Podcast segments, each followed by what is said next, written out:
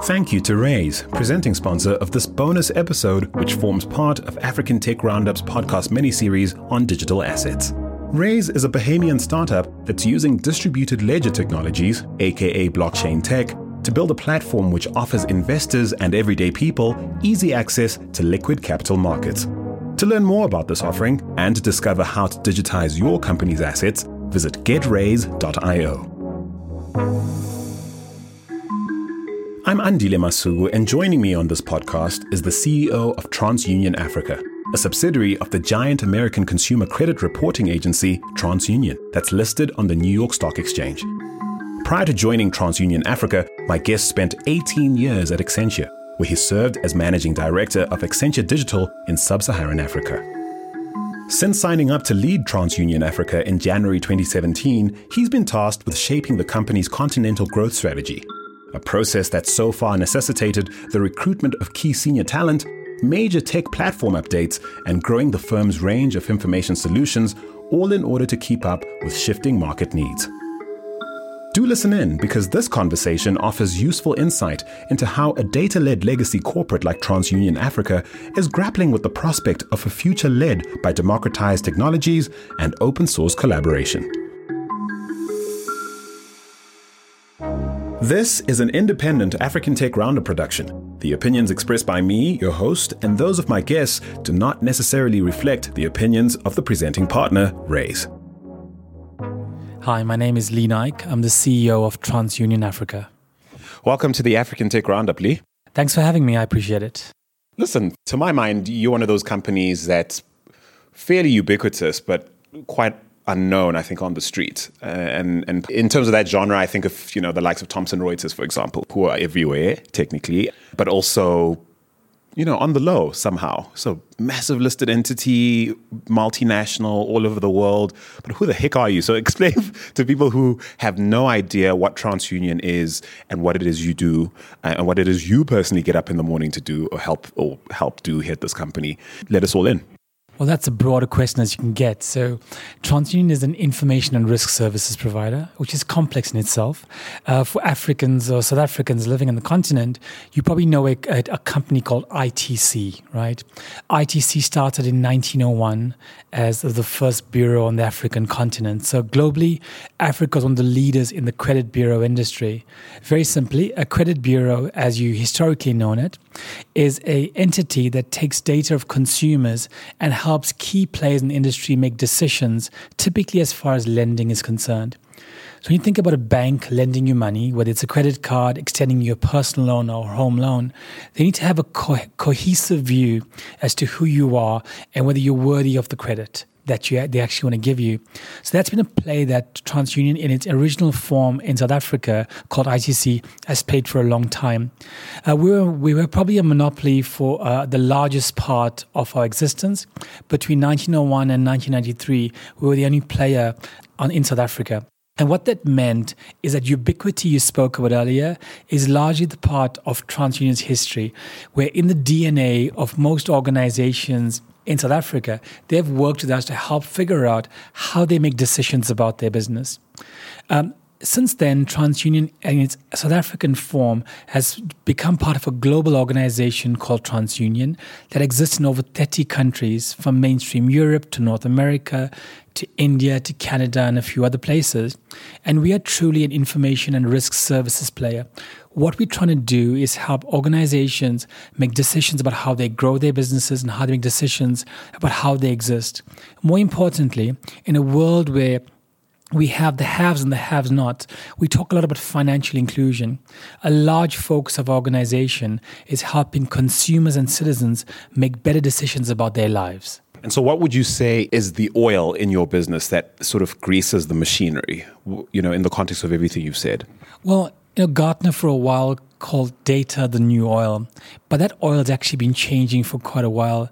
Uh, I believe that data is ubiquitous or will become ubiquitous, and the oil that Gartner referred to will be everywhere. In our business, we've figured out some intellectual property that overlays the ideas of our, in the data. So on one part, we have data is becoming ubiquitous. So we spend a lot of time collecting what we call alternative data, non-traditional, non-financial data, to help us understand people better in the history of the banking and the financial economy more generally, all systems have been very, very traditional in how they go about making decisions. So, understanding where Andile lives, understanding your behavior on social media, or understanding where your family shops, or what university you studied at, these are all interesting things that could inform us to drive behaviors in financial inclusion. So, our oil or our engine room comprises two parts. One, driving high quality data in the engine. Secondly, finding additional parts of the alternative data set that help us understand the consumer and commercial entities better, and then taking proven IP from the 30 odd countries we work in globally and trying to bring that here. So when you combine alternative data with high quality data and overlay intellectual property that's highly predictive of certain outcomes, that's the magic within TransUnion. People who might not be familiar with your career might not know that prior to your role at TransUnion, you were at Accenture, a consulting firm. You left at a good time, I think, uh, when you consider just how hard the consulting business is becoming. And given everything you've just said, how is what you're saying not essentially what McKinsey, Bain, Accenture, Deloitte, Thomson, how is it not what they're interested in doing or, or looking to corner? That's a really good question, but answered in two parts. On the one hand, I'd spent about 19 years at Accenture, primarily in the technology domain. Uh, my, my last job at Accenture was to head up Accenture Digital. So I helped create and launch the Accenture Digital business uh, on the African continent for Accenture. But when you think about digital transformation, it's one part having really big and bold ideas. Another part of that is actually playing and accessing the data that makes these ideas real. You know, in the consulting fraternity or many organizations, accessing data is something that's hard to come by. As a credit bureau, TransUnion is one of the more privileged organizations that work under the National Credit Act that are allowed and entrusted to work with consumer data.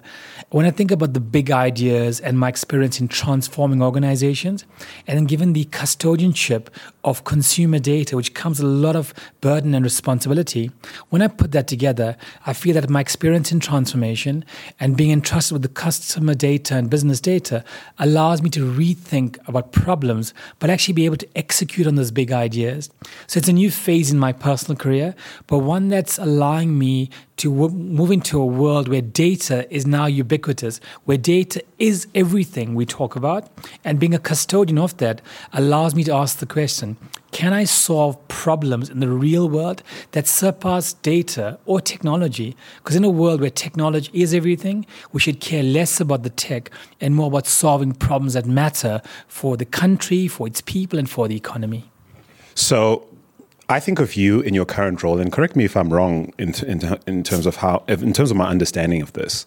When I think of the mobile telcos and the disruptive influence they've had in the financial industry, I see companies like TransUnion being similarly disruptive to the consulting business, for instance, which can't leverage swathes of data, you know, sets garnered over the years. Data sets that, by the way, suddenly become far more attractive given all the technology we have today to analyze and repurpose to make decisions, deploy AI into it. Add to that, um, in your particular case, unique and legislated access to to consumer data. Uh, why would I, if I were big brand X, you know, in the consumer space, in the retail space, still spend the hundreds of thousands of dollars a year or more to quote unquote consult for insights from you know the the big five consulting firms when in fact you're sitting on everything what I would say is that the very notion of where work happens and where it gets consumed is changing. So one would expect to buy furniture at a furniture store or buy IT at an IT shop.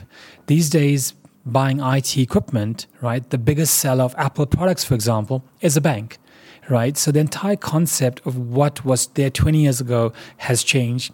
In the case of TransUnion, how we think about our organization, we focus or laser focus on driving outcomes, right? And when you think about the depressed state of the economy right now, and I can share a lot more data about the economy, in an economy that's under so much duress, finding outcomes is key. So whether it was TransUnion or consulting firm or a bank that could help drive that, that's what clients and stakeholders need. So we've almost demystified the concept of the work that needs to happen and says, here's the outcome you need. Let's focus our efforts around that. So, as Simon Sinek would say, the why, the what, and then the how. No one really cares about the how. If you develop the, develop the proposition, which is the what, that solves the why, which is the purpose we exist. And the purpose of living in South Africa right now is to help create the redress of a new economy, one that's only 24 years old, post entering democracy. How can we create an egalitarian type society? How can we take large portions of the rural community and bring them into the financial mainstream? For us, for me as a CEO of TransUnion Africa, I'm laser focused on solving that problem. And if we focus on the outcome, Andile, there's benefit not just for us as TransUnion, but for our clients, for the economy, and the citizens that live in our country. I feel like you've stopped short of giving notice to, to, to the industry. Um, it sounds to me like you are not interested in staying in the in the lane TransUnion might have been known for, i.e., the go-to for credit assessment, credit consulting, whether as a, an individual or as a as a firm. I think by and large, um, lanes were quite well defined in the past, and we have so many examples. You've named some of you know organizations that are content are not content to stay in their lane. In your case, it sounds like you're doing so in response to the new reality, this new digital economy that we're we're now a part of. But it must make for a very interesting competitive environment. Like, who do you within the context of what you've said, consider an ally, a potential collaborator, a client, a competitor? What's your filter for that? Well, my filter is there is no filter. In a world that becomes one that's democratized, we start to think about something called a network effect business model or a platform based business model. And what you'd find as you go forward is that high degrees of specialization are going to happen across technology enabled industries. There are things that we will do that are very good at doing. There are things that, that are, we, we may do that we're not so good at doing. We may partner to consume those services. And when you think about customer value propositions, you're going to find a scenario where you'll see one plus one is equal to three. In an era where we can't afford to do everything as companies, as individuals, the partnerships will exist. So part of the mantra of TransUnion is do things that are unique and highly differentiated. We don't try and do everything. So my focus in being here for about 22 months now is focusing on differentiation. In a world that's becoming commoditized, how do you stand out in a crowd? And when you do stand out, make sure that whatever you stand out with differentiates yourself. Because what you can't do is compete just to catch up. I don't think that sort of rhetoric is commonly embraced in corporate South Africa, or certainly co- corporate Africa, when you observe how Safaricom behaves whenever they observe an apparent risk to their business model, or even how the, the, the local mobile telcos in South Africa have reacted to the you know the over the top services that you know have essentially into their margins, or when you think of Naspers and and how they're petitioning regulators to do something about Netflix, banks and their response to non financial services, fintech players, startups, or mobile telcos who are turning fintech, etc. Are you finding homeboys and home women, home girls in the world of corporate Africa who think like that and are actually willing to come to the table? Or is everyone suspicious of this former consultant turned CEO of arguably one of the biggest data companies in the world? Well, I think not everybody's caught up yet, right? And if you think about the world of commoditization, you can keep focusing on what you do every day unless your product evolves to drive relevance with us as consumers, you're going to become disrupted. Um, you know, 20 years or 30 years ago, we had one telco. Now we've got five telcos and we have banks pretending to be telco. In fact, today, this very day, one of the banks declared a new MVNO that's being launched in the market. So the entire notion of what a telco is has clearly changed. And, and in my former experience, one of the key things we learned was that, you know, to hold my relationship with my consumer, it isn't the product, it isn't even the price, it's how you make me feel. And when I think about your question, I ask myself, what is it that we're trying to achieve? We aren't trying to tell people that we've redefined as the new consultant or the new banks. What we're trying to say is we are helping to solve very specific problems. You may not like me, but the outcome we try to put forward should be so compelling. It forces the conversation on collaboration and partnering. Now, it is true that you may put up walls around your organization, but those walls will never last. In a world of a democratized workforce, of a global economy, of a Africa that's now connected all over the world, where will banking come from? Where will telcos come from?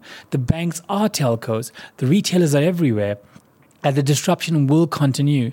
So our view is differentiate yourself, look to partner, but look to partner on a basis of value. When there's value on the table Andile, everyone's prepared to talk. You know, we've talked about so far the dis- potential disruptive influence you might be in the context of, you know, your corporate peers. I want to talk about the potential for macro disruption brought on by the internet as as Africans continue to come online, and, and certainly by you know decentralized technologies uh, like blockchain technologies that are you know ushering in potentially a, a whole new dispensation of democratization in a way we've never seen it before. I see a tension between those forces and the world that has so far enabled a TransUnion to build competitive advantages on the basis of IP and digital assets that are protected by law. How do you see that narrative evolving in the context of your business and perhaps outside of it? Well, I think one of the key things is that in the offline world we grew up in and have been living in for our entire lives, there's now the notion of a digital world, one that you can't see and feel and touch, but drives the economies. You know, most recently, I just got back from Colombia, where I was asked to give a talk on financial inclusion in post conflict Africa. And I applied my, my mind a lot to how Africa has actually been so successful in overcoming some of the legacy we've had as challenges. For example, we still struggle with fiber and copper connectivity in the ground, but Africa embraced mobile connectivity. We took 3G connectivity as slow as it is in today's context, and we built connectivity across Africa. A country like Kenya created M Pesa as a method of actually communicating from a currency perspective, an entire economy that shares money via mobile wallets, and not just the fancy smartphones, via feature phones. With the same continent that gave rise to the creepy crawly in your pool, with the same continent gave rise to Zipline that transport blood to the scene of accidents. So we're a continent that's actually on the cusp of disrupting global leading countries in terms of doing things. And when you bring that back home to your question, whether it's blockchain or some other technology, I think Africa, given that it isn't always up to speed with some of the development in other economies, we have the ability not just to catch up, but to leapfrog them. So, in my mind, I see the likes of TransUnion and other players in the industry actually collaborating by breaking down the walls I alluded to earlier. I think solutions would require parts of established physical world businesses and digital businesses as well. When I think of blockchain, as per your example, there's a component of how ID verification in the real world will converge with having a solution authenticated in the blockchain world. As TransUnion and many organizations like ours, we are constantly working on products that bring these worlds together. Whether it is verifying a person using FaceTime or some of the camera on your phone and connecting that to an offline home, homeland security type database or some other referential integrity we host. That's part of the game. So when you think about my business, I don't think about tomorrow, think about what'll happen a year from now. What'll happen 10 years from now when data is ubiquitous, when data is a commodity? What are the problems that need to be solved? And as a technologist that's been at the center of it, I don't think about the technology. I ask myself, what is the problem we're trying to solve? And if we laser focus on the outcome, technology will change, it'll come and go. And these are just building blocks of a problem you want to solve. And you may say, Lee, listen, this is this is crazy. You know, you're thinking like a guy that's just crazy. I, not everybody's caught up with the fact that technology is not the answer. Tech is there to enable an outcome. And my mantra, my mindset, and that the larger TransUnion organization is let's solve problems that matter.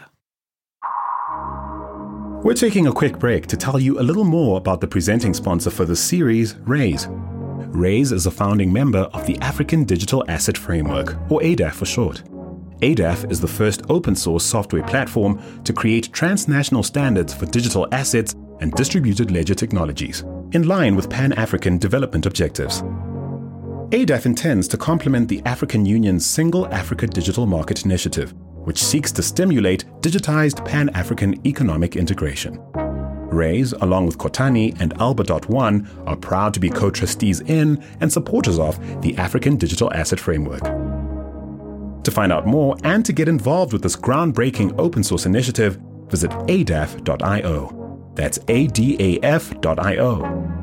And now, back to the conversation. I feel, like many people, um, that there's a lot within our markets or even the way our economic system globally or even on the continent is designed and runs.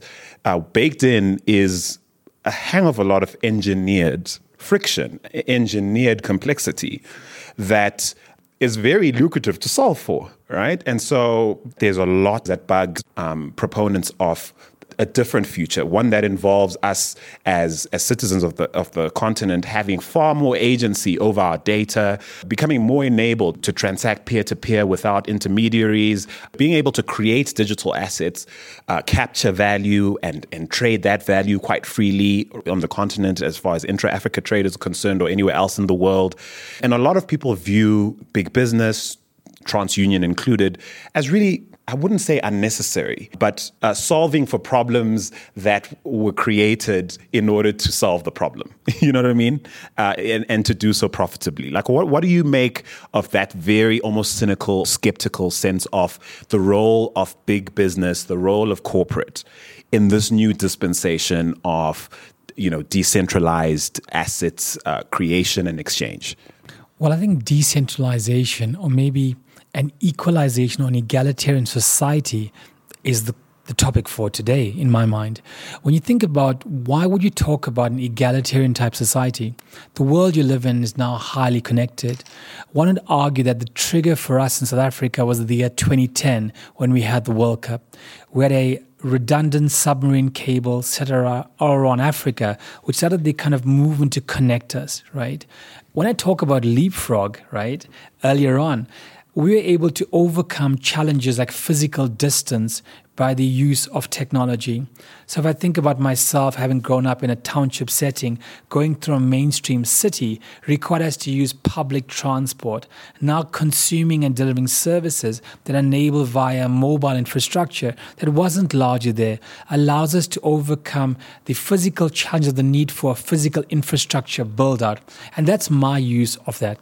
Okay, so I have to I have to hand it to you. I'm glad you clarified that because there's leapfrog in the context of hey we have Zipline now. Who needs hospitals? Who needs roads? And I feel like that's unfortunately, you know, when I travel, I'm invited to speak. That's the prevailing wisdom is that thank goodness Africa doesn't need proper infrastructure anymore. Thank goodness we don't need to figure out undersea cable infrastructure. Let's not even talk about Africa getting involved in the satellite business because hey, we're doing okay. Uh, we've got free basics or whatever. And that's and that's my issue with the whole leapfrog thing. We have free basics now, therefore who needs schools?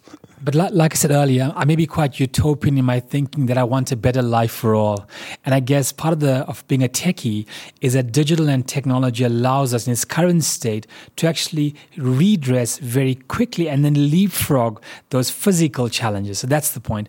Going back to your earlier point about decentralization, you know, I believe that some of the the problems or the opportunities that present themselves today, opportunities that could be solved years ago, just the nature of business the economy, the structure of the economy, and the nature of technology. And now that we have the technology, now that we have the opportunity, and when you start to talk about decentralization, I'd like to argue, though, that the nature of work is changing. You know, quite a few of us, including myself, have strong views on the future of work and how the workforce will democratize and how work will happen in different silos and different virtual kind of schemes around the world. So I'm fully there.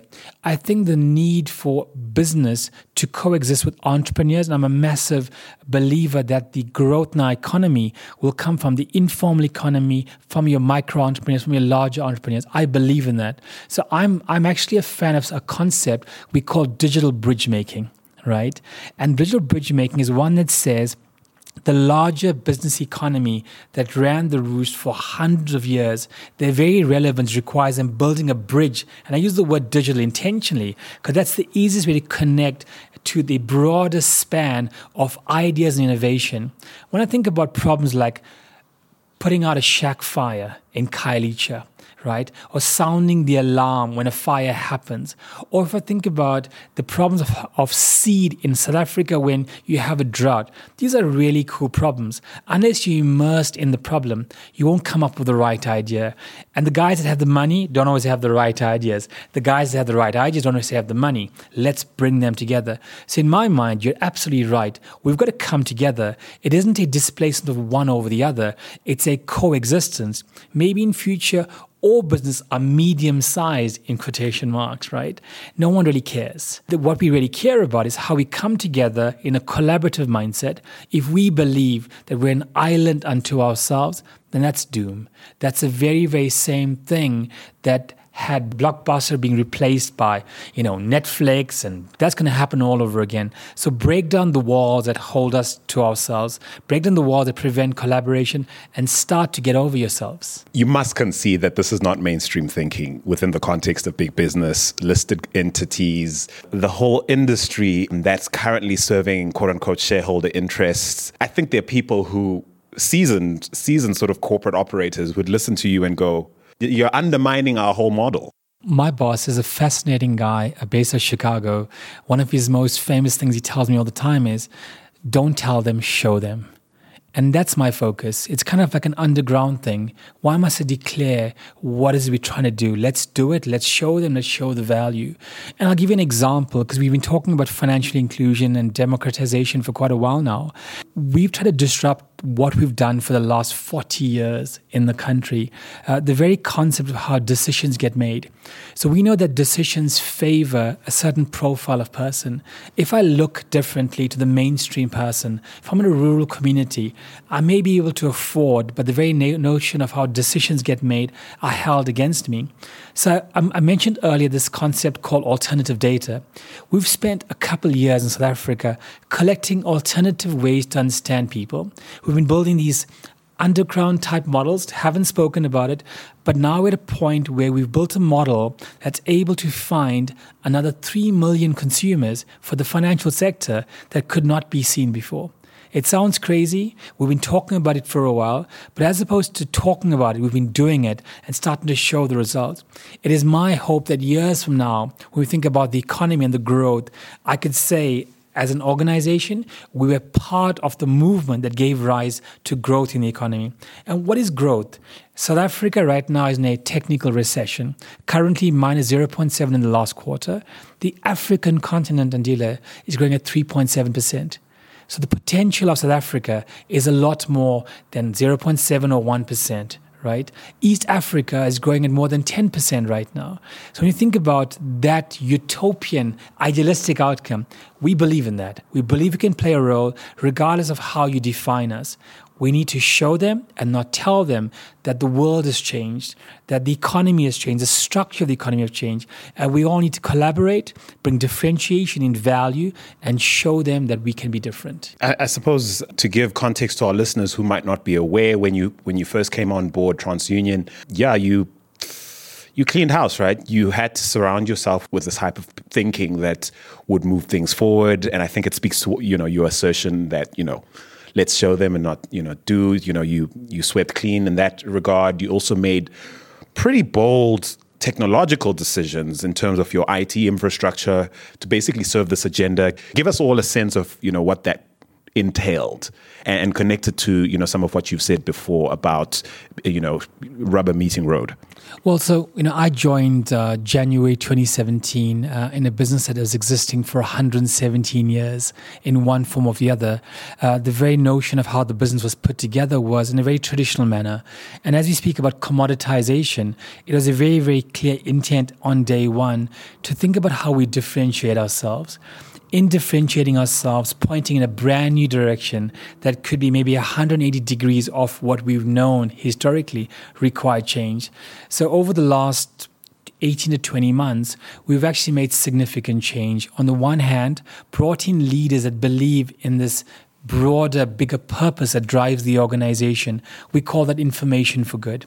So starting to have the right leadership that believes in making a difference and cascading that change through our people. Secondly, um, TransUnion actually has had the oldest mainframe outsourcing agreement in the country uh, last uh, probably a last few months ago, we had the chance to shut down that mainframe after being in existence for well over 25 years. Uh, and we met with our partner and we shut down that mainframe. Oh my word! What was that like as a revenue loss for them? That's a discussion for another day. Yeah. I bet it is. But we moved on to a technology platform that's positioning us for the digital world. In a digital world that you've been talking about for quite a while, there's data that's flowing at a rapid pace. If you have all the data, but you can't use it to make timely decisions, you're no good. So we spent some time doing a technology change that's one of the first in the country, moving off a mainframe onto a new platform that's never been done the way we've done it. So it was bleeding edge. It took us some time to get it ready and stabilize. And now, a year later, after the change, we have the benefit of seeing a performance of over 700% in how technology works. So when your clients want decisions now, we can do it a lot faster than we did. Things that took us days to run takes us minutes and seconds. And that's powerful. So now we've got the people in place, we've got the technology in place. We've now asked the question the products that we have, what we take to market, are they relevant for the problems we're solving? So as opposed to doing a thousand things, Let's do eight to 10 things that create differentiation. And we've been laser focused these last 18 months. So, whatever you hear from my team in the market, on LinkedIn, on social media, these are things that few other people can do. We focus on things that differentiate and we're going to show and not tell. And that'll be that's a key part of how we organize our business. And I think we've done well. We're not there yet. We need to actually get some of the non-believers, as you said earlier, on board and we're starting to engage and collaborate in new ways. So I have a great team, we have good momentum, and we're starting to make a difference, not just to ourselves and our shareholders, but to the broader economy. And for me as a South African, that's the biggest part.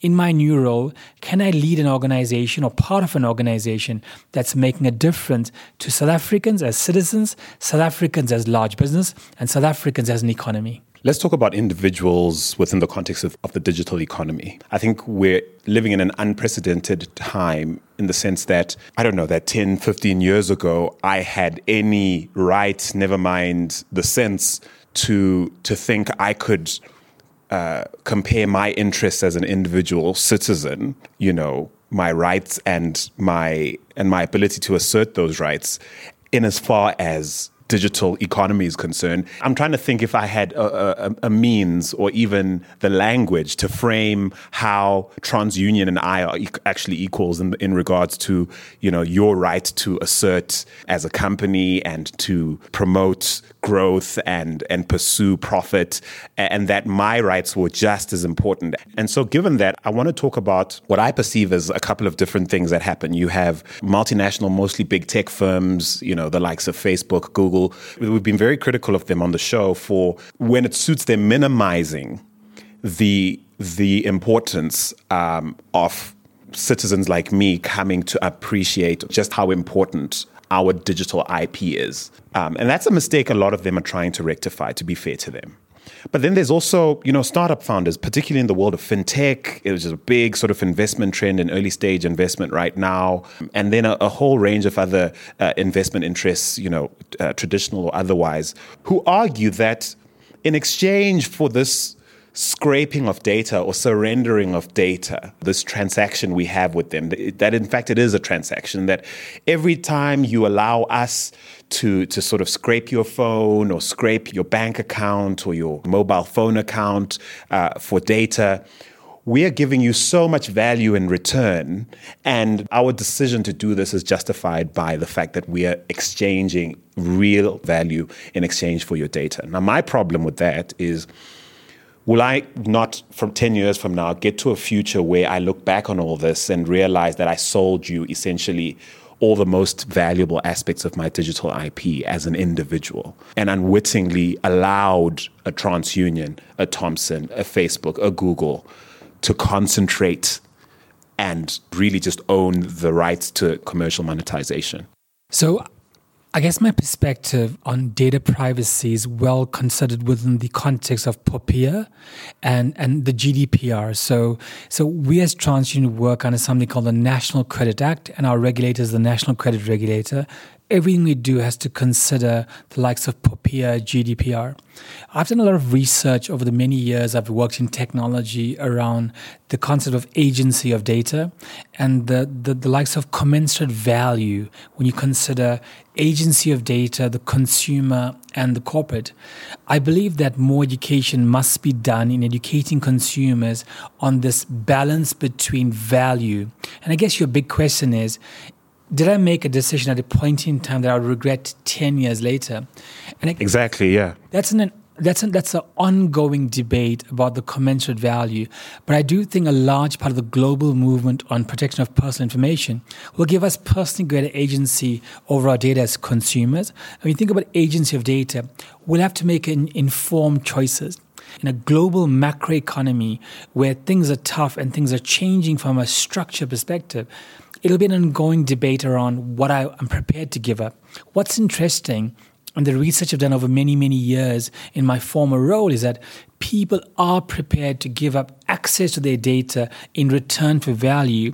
The primary concern which I think Popia has really well captured in South Africa, is what happens to my data after it's used by the primary processor of the data. And I like POPIA and I like what GDPR tries to achieve by saying that the processor that's been given access to the data has a lot more obligation on them to get this done properly and protect the rights of the person.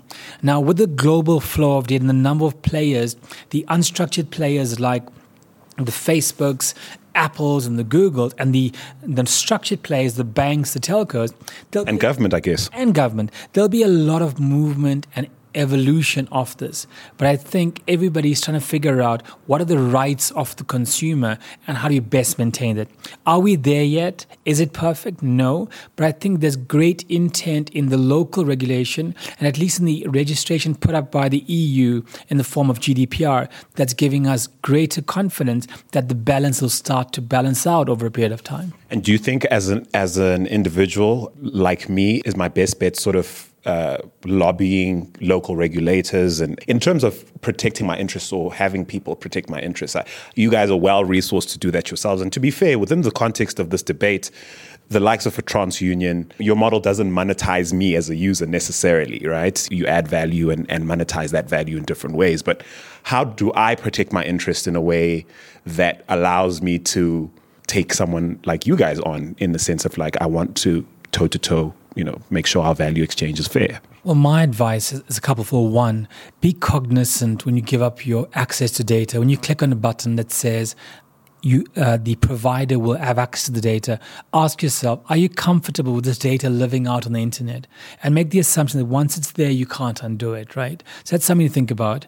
The other thing we do as TransUnion is we provide credit reports to individuals. I'd like to urge the listeners of your show to actually go and get their free credit report once a year, see what's on it. A large part of what concerns South Africans is that they actually don't know what's out there. They don't know what accounts they have. And, and our role as a responsible corporate citizen is to say, encourage the people to get access to their reports, know what's out there. And when you start to know, you start to get the knowledge. And knowledge is, in fact, power of gaining back control. Okay. As good a place as any to put it down. Lee Naik of TransUnion Africa, thank you so much for your time. Thank you for having me.